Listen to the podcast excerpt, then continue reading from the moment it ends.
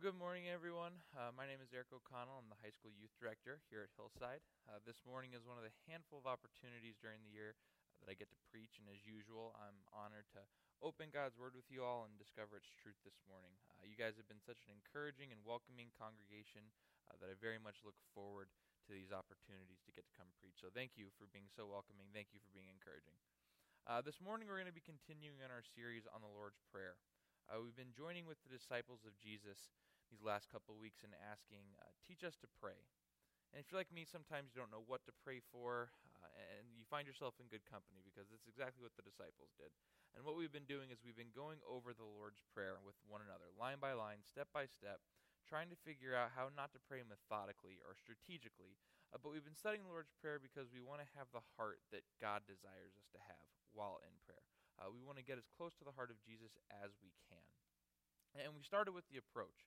Uh, God is a father, and when we're confident about that characteristic of his identity, uh, we approach prayer in a completely different fashion. Not in a business relationship, but we come to God as, as an unconditional, loving father. Uh, and that's a much better attitude to have as we approach. Uh, then we move to the three sections that have to deal exclusively with the Father, the three petitions. We said, Hallowed be your name, your name, God. You be the center of my life. Then we said, Your kingdom come here on earth because it's the best kingdom. Said, Your will be done because your ways and your decisions are what's best. Uh, and these statements, this first half of the prayer, basically what it does is it puts us in the mindset that Jesus desires us to be in when he promises us in Scripture, uh, You can ask anything in my name and I will do it. And too often we like to pray in our own name, but when we when we focus on this first half of the prayer, these first petitions, uh, we, we tend to focus more on God and we, we pray in His name more often when we say these things. The first half of the prayer is essentially a proclamation that what we need most is you, God. And then last week we made the transition into the petitions, uh, which should teach us something very important about prayer. When, when the disciples came to Jesus and said, Teach us to pray, Jesus' own model was first and foremost affirm that God is a loving Father that wants to do good things for you, and then praise His name and acknowledge His greatness. Then and only then can we go to Him and ask for Him for things. Okay? Now, the first petition was, Give us this day our daily bread. God, give us what we need, not necessarily our greed. And this week we're going to enter into the second petition Forgive us our debts as we have also forgiven our debtors. Now, before we dive into it, it's important for us to notice that of all the petitions in the Lord's Prayer, this is the only petition that has a condition that's prerequisite to it being fulfilled, meaning that it assumes we've done something in our asking of it. Uh, and it even has two full verses after the Lord's prayers to complete uh, to define what's at stake. It's, as if Jesus is saying, just in case you missed that important part on forgiveness, uh, here's a couple, here's another reminder of just how important this bit is. Matthew six fourteen through fifteen. For if you forgive other people when they sin against you, your heavenly Father will also forgive you. But if you do not forgive others their sins, your Father will not forgive your sins. And those can be some strong and potentially scary words when we first glance at them, but we're going to come back to those.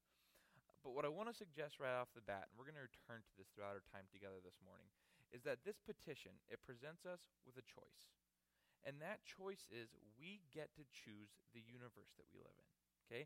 Uh, we get to choose our universe. We either get to choose a universe of grace or we get to choose a universe of law. Okay, we choose the universe we live in, and we're going to come back to that. But let's we need to remember that um, whatever cho- whatever universe we choose to live in, that's what we're going to get back.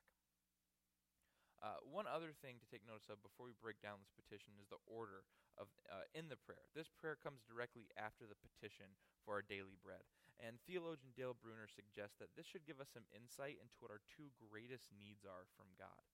Dale Bruner says that when we pray this, when we say, Give us our daily bread and forgive us our debts, what we're ultimately saying is, God, please give us food so that we may stand up, but please give us forgiveness so that we may stand up straight. He goes on to say that food is a human being's priority need, but forgiveness is a human's profoundest need. Uh, this need and this practice of forgiveness is so important for us. It's as important as our need for daily food, for our daily bread. We need forgiveness. Since we need it so badly, uh, let's take a look at this petition. Let's break down what it means. Okay, So we're going to do the same thing we've been doing. We're going to do we're going to ask first what are we asking for and then we're going to talk about why we need to pray this. So what are we asking for? First and foremost, we're asking for forgiveness. Okay? Now, we're going to spend a, a, quite a bit of time here. An interesting thing to note about forgiveness is that it's one of the most difficult words to translate in other languages. Okay? Languages that have a particularly hard time in translating forgiveness with just one word, they tend to use phrases or idioms. Uh, and they'll say it's, it's equivalent to forgetting the wrong, no longer seeing the wrong, uh, putting the wrong behind one's back, or lifting the wrong from between us. And I think these definitions may give us a very basic and rudimentary understanding of forgiveness, but forgiveness is so much more. It's so much more deep. Um, and Tim Keller is another theologian. He writes that certain cultures throughout the history of Christianity have taken almost an a la carte approach, meaning that you know we, we take the the burger and the fries, but we leave the drink. Uh, we like to pick and choose. And he says that in more individualistic cultures, uh, the ones where the focus is more on the person, not the group, um, those cultures love the Bible's emphasis on affirming one another and bearing one another's burdens. They love that stuff, but they despise the idea of accountability and discipline. They shy away from it. While uh, Christians in more traditional communal cultures, uh, where, where, the emphasis is more on the group than the individual, they love the emphasis on accountability uh, for morals and beliefs, but often shy away from things like racial reconciliation and being open about one's personal hurts or financial needs. And what's interesting to note, Tim Keller says, is that no matter what culture you've ever found yourself in, okay, individualistic group, whatever, no culture in the history of humankind has ever said that forgiveness is what we're all about. The biblical teaching on forgiveness and reconciliation, it's so radical, it's so counterhuman that no cultures or societies are in accord with it. It's not one culture's primary value. All right? So so we're going to talk about what forgiveness is, but in order for understand what forgiveness is, we have to understand what it's not. Um, forgiveness first and foremost is not forgetting. Okay? Uh, as I was preparing this week, I read an illustration by an unknown author that read this. A little boy, being asked what forgiveness is, gave the beautiful answer It is the odor that flowers breathe when they are trampled on. You see, when we ask for or are in need of forgiveness, we need to recognize that we're dealing with flowers that have been trampled on. We, we might be able to emit the odor of forgiveness. Uh, people might be able to notice it when they see us, but it doesn't change the fact that something has been trampled, something has been broken, something is now in need of repair. And I think that we've often been told a lie that forgiving is forgetting, but if we're being honest, we never forget. Words hurt us, actions hurt us. God might be able to forget, but we can't. So let's not lie to ourselves. Forgiveness is not forgetting. Forgiveness is also not tolerating. Uh, N.T. Wright calls tolerance the low grade parody of forgiveness. It's, it's ultimately a way of sweeping the real issues in human life under the carpet. And especially in our culture today, where the judgment of a sin is oftentimes worse than the sin itself, we're prone to tolerating versus forgiving. Okay? But to truly forgive someone, it's not just to simply put up with their actions, there's a much bigger cost that comes with it. Forgiveness is also not excusing. And as I was speaking to Ron this week, one thing he said was, uh, we need to figure out when we're saying forgive me, we need to figure out are we asking to be forgiven or to be excused? A- and the, the primary difference between being forgiven and excused is when we say, please excuse me, we're saying, please understand why I did what I did. Uh, eh, so for instance, when I get in an argument with my parents or my wife, uh, and when I have an outburst, which uh, which I know I'm the only person here that does that, so this is just for myself. Uh, but my tendency is is to go and ask them to to be excused. You know, I, I'll come to my wife and say, you know, uh, the work today was just so difficult. I had this situation as I was coming home. This this guy he cut me off, and uh, you know I, I got home and all I wanted to do was just sit down. But there are all these chores. You know I didn't get that much sleep this week. It, you you understand, right? You understand why I did what I did, and and that's being asked to be excused, not forgiven. Ultimately, when we ask for forgiveness, what we're saying is, please forgive me, even though you can't understand why I did what I did, and I can't explain it. Forgiveness is letting go of a debt even when we can't understand why we should. Uh, forgiveness is also not renewing trust. And again, sometimes we unfortunately buy this lie that to forgive someone means that we have to completely start over and just trust them completely. But just because you say forgive you doesn't mean you say I trust you. In fact, forgiveness is ultimately a willingness to try and reestablish trust. But that reestablishment takes a long time. It's a process, it's not an overnight thing. And I would even go a step further and suggest that to immediately reestablish trust when we forgive a person uh, their sinful habits or, or when we gain trust after we've been forgiven, it could ultimately be a way of enabling further sinful behavior. And to further illustrate this, uh, when I was a young kid, I, knew that when I messed up and when I did something stupid, because I was a, a high school boy, and again, I know I'm the only person that ever made a mistake when I was a high school boy, but when I w- did something wrong and my mom would ground me and say, That's it, you're, you're losing this, you're losing that, you're coming home, you're going to school, blah, blah, blah. I would do what I needed to do, I would gain a little bit of trust, and then it was all was eh, forgiven. And, and I knew that I was never really going to get in trouble. And, and so her, tr- her immediate trust put back into me further enabled my, my teenage boy behavior. Okay, so if we forgive someone, doesn't necessarily mean we just trust them completely again. Forgiveness is also not one way. This, peti- this, petition, uh, this petition teaches us that forgiveness can't just be received. Okay, we can't just accept God's forgiveness and then not give it back to those who need it. It doesn't work that way. This isn't a, a buffet. You don't just get to grab your table, scoop your plate up, and then eat all you want. It's a potluck. You have to you have to bring something. You have to contribute if you want to eat to hoard and to receive and only receive forgiveness. It's to reject the very kingdom we just asked God to bring on earth and to reject the will he has for our lives that we just prayed for a couple seconds ago. We either reject the forgiveness of God and reject it to others, or we receive it and give it freely. It is a swinging door, not a one way door. Okay, and lastly, forgiveness isn't easy. Let's not pretend that this is something that's easy for us to do. It's very, very difficult. All right, so we've talked about what forgiveness is not. Let's talk about what forgiveness is. Forgiveness, first and foremost, above all else, is undeserved. When it's all said and done, forgiveness is something that is flat out illogical. There's absolutely no immediately positive or visible benefit for the one that's giving the forgiveness. Okay, we don't deserve forgiveness, yet it is one of our basic needs in our relationship with God and with others. We deserve death. We deserve to be judged by the law. Yet God, who's full of grace, does not give us the very thing that we deserve, but chooses to pardon our wrongdoings. And this is an action that he calls forgiveness. Okay? We don't deserve it. Forgiveness is undeserved. But above all, forgiveness is the clearing of a debt. Okay? And that's the second thing we're asking in this prayer. We're saying, God, forgive us our debts. Now, in rabbinic thought, every sin created a certain uh, deposit of debt before God. And, and you'll see up here um, the accumulation uh, of which it formed this kind of separating wall between the person and God. So what would happen is you would sin and the wall would get a little bit bigger. And you see up there, you sin and, and, and the wall got a little bit bigger and you sin some more and the wall got big until ultimately there was you can't see God. There's there's a huge separating wall between us and between God. And now and the rabbis what they believed was that the only way to to see God, the only way to get back into relationship with God was to cre- was to do righteous deeds, and every righteous deed created sort of a bridge to get to God. Okay, uh, and so what we have to realize is that when we ask God to forgive us our debts, what we're asking for Him to do is this: we're asking for Him to get rid of this whole process, get rid of the wall I've created, get rid of the bridge I need to do, and ultimately, we're asking for is this: God, bring us closer to you. And let's consider for a second just how scandalous this request truly is. Okay? Probably like most young people, and maybe some of you here this morning, uh, I owe the federal government thousands of dollars in student loans.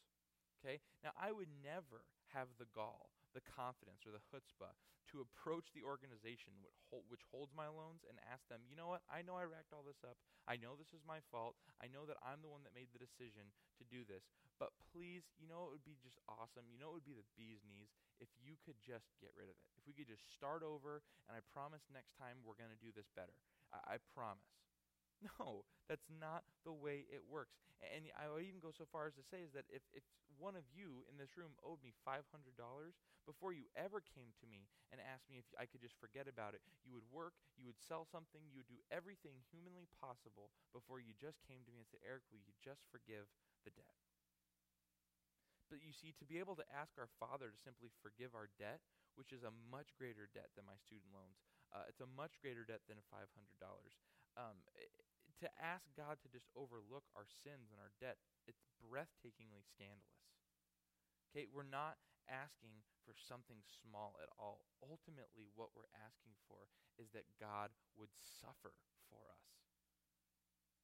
That God would suffer. And, and, and to kind of make us understand this a little bit more, Tim Keller gives us another, uh, he deepens our understanding. He says that um, when someone seriously wrongs you, there's this unavoidable sense that the wrongdoer now owes you. Okay, so so someone does something to me now they owe me. That this wrong, this the thing that this person has done, it's incurred this obligation, this liability, this debt. And anyone here who's felt like they've ever been uh, done wrong to, they feel this compulsion to make the person pay the debt, to pay for their wrongdoing. And typically we do that by hurting them, yelling at them, making them feel bad in some way, uh, insulting them. Or we just sit back, we wait, and we watch, and we hope that something bad happens to them and only when something bad enough has happened to them in a way that's satisfactory to our liking do we sense that the debt is paid and they no longer owe us.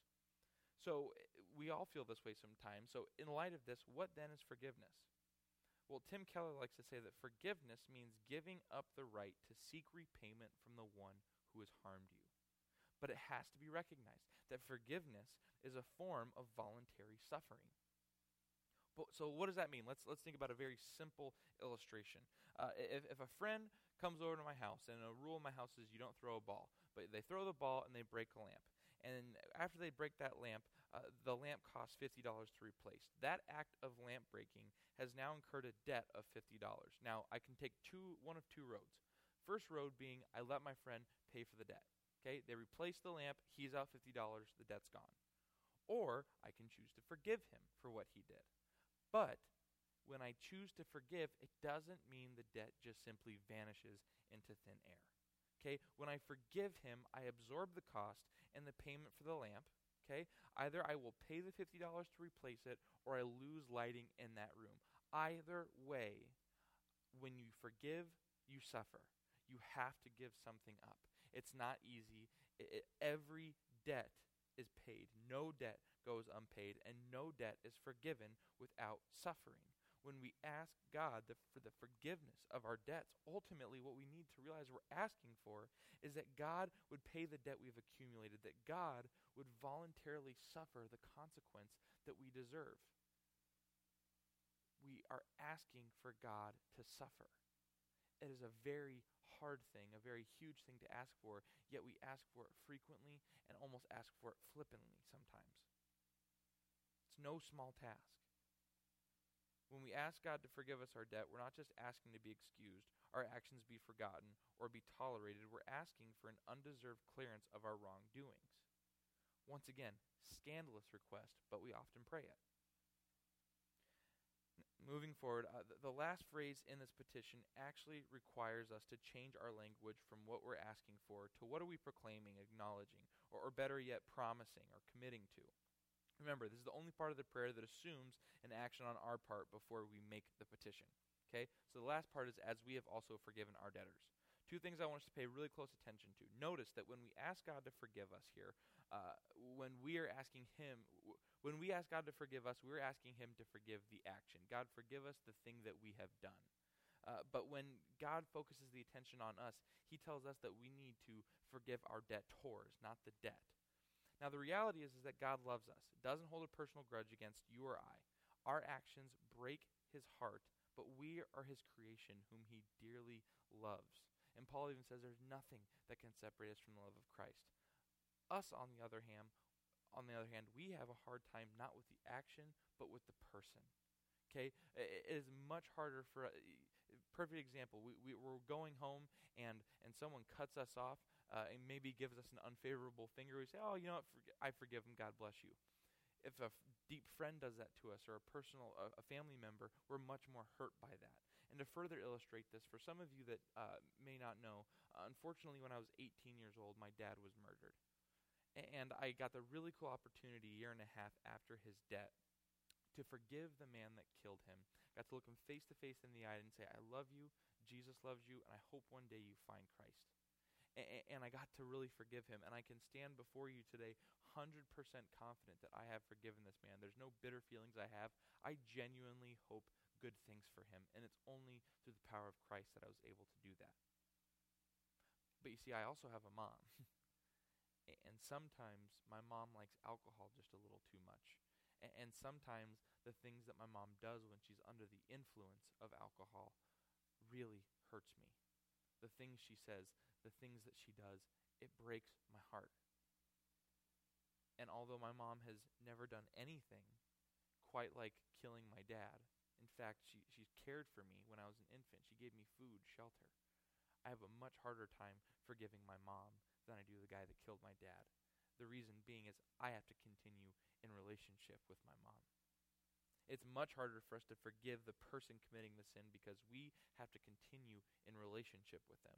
And because we are not God, we don't possess the natural capacity to forgive people. And this is why we pray as we have forgiven our debtors, the person who's accumulated the debt, not just the debt. Second thing we have to recognize is that when we ask to be forgiven, uh, God, we assume that God will just forgive us. However, when the focus is on us, it says, as we have also forgiven. It's past tense language. What Jesus is saying is what we've affirmed earlier. This is not just a buffet table. You don't just get to pick up your plate, put a bunch of food on it, and eat. This is a potluck. If you want to be forgiven, you have to forgive. If you want to eat, you have to contribute. And Dale Bruner writes, We cannot honorably try to be on speaking terms with God the Father where we have not sincerely sought to be on speaking terms with some problematic other.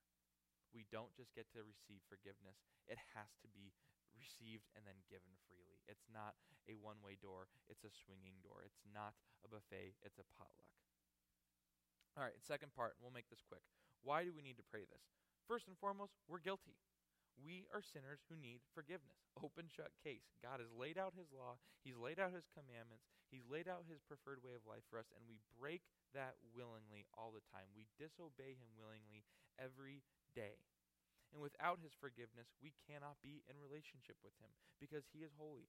He is set apart. We need to pray this because we are guilty, and without it, we cannot be back in relationship with God. Forgiveness of our debts, forgiveness of our sins is the only way we can ever be in relationship with God again.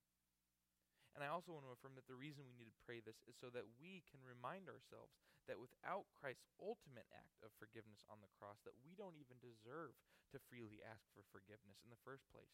When we pray this prayer, what we're saying is, God, we are guilty, and it is only Jesus who can make us clean again.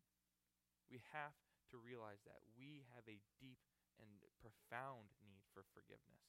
And that is why we need to pray this, because we are guilty. We simply need God's forgiveness. and lastly, and we're going to close with this, uh, but this is where we're going to return to this idea of choosing the universe you live in. Uh, to pray this prayer, it's a dangerous thing. Uh, if we ask the Lord to forgive us our outrageous debt and then choose to reject extending forgiveness to our own debtors, we condemn ourselves to a universe ultimately governed by law. If we choose unforgiveness, if we choose law, and if we choose the world of law, that is ultimately what God gives us. And, and I want to save you the trouble. None of us will like the result if we have to be accountable to the universe governed by law. Uh, in that world, we deserve and we receive death. And we've already read Jesus' stern warning about living in a world that's governed by law. He says, If you do not forgive others their sins, your Father will not forgive your sins. And I don't want to suggest, let, let me take a second here to say, I don't want to suggest that if you leave this place and God forbid one of you were to die, it doesn't mean that if you die with unforgiveness in your heart, that, that you are incapable of being forgiven. I think what this warning is trying to say is that for the person that says, I don't care who it is, I don't care what they've done, I don't care how God can help me, I am not going to forgive that person. Um, that is the kind of person that Jesus is warning here. But if, if we commit ourselves to saying, you know what, I, I know I can't do it, but with God's power I can, uh, we are always capable. We're always, uh, God is always willing and able to give us forgiveness. That's why we need to commit ourselves to a universe governed by grace. That's why we need to pray this prayer to remind ourselves how desperately we need grace in every area of our life. To accept forgiveness means that we commit ourselves to being forgiving people, even when they don't deserve it, even if they haven't asked for it. We voluntarily suffer like Jesus did. We voluntarily walk in the footsteps of our Master. When we receive and give grace, our universe is one that is now governed by grace. If we choose the world of grace, that is what God will give us. For if you forgive other people when they sin against you, your heavenly Father will also forgive you. We ultimately see that, that forgiveness, it's incapable of being a one way street. It's not a buffet, it's a potluck. You can't have it one way. Forgiveness goes through the swinging doors. And as we close, I want to give leave you with one more illustration. Uh, Leonardo da Vinci, he, he did the, the, the famous painting, The Last Supper. And one of the cool things that happened as he was painting this was uh, Da Vinci got in a rather violent quarrel with one of his fellow painters in the area. And as he sat down to, to finally paint The Last Supper, what he decided to do was he was going to really stick it to this guy. Uh, and he was going to uh, paint the, the, the Judas Judas Iscariot, the one that betrayed Jesus, he was going to make his enemies face the face of Judas so that when people looked at the Last Supper throughout history, he would live in infamy and people would be reminded of his enemy when they thought about the one that betrayed Jesus. So it was the first face that he painted, and he painted it clearly. And as people came and saw, they, they recognized the face and they said, Man, Da Vinci's really upset. And something interesting happened is that when Da Vinci came to painting the face of Christ, he couldn't do it. He got what he called a painter's block. He could not do it. He tried everything in his power. He took time away. He slept. He started other paintings, but he could not clearly see the face of Christ. And it was only when he decided to take whatever it is painters take to erase the face of his enemy that he could clearly see Christ's face. As soon as he erased his enemy's face, all of a sudden, Christ just became so clear to him. And the coolest part about this story is, is when you look at the rest of the painting, uh, the only face that you can't clearly see is Judas Iscariot. It's a side profile. You can't see the one that betrayed him. You can't see the enemy. And, and Da Vinci, what he came to, and what he concluded in this, uh, and what he came to say was that you cannot at one and the same time be painting the features of Christ into your own life and painting another face with the colors of enmity and hatred. We cannot, at one and the same time, be painting the features of Christ into our life. We cannot just accept his forgiveness while painting other faces with the colors of our enmity, our hatred, our unforgiveness, our bitterness. Jesus gives us the option of which, word, of which world we will choose. If we choose the world of law, unfortunately, that is what God will give us. But if we choose the world of grace, praise be to God that that is what he will always give us.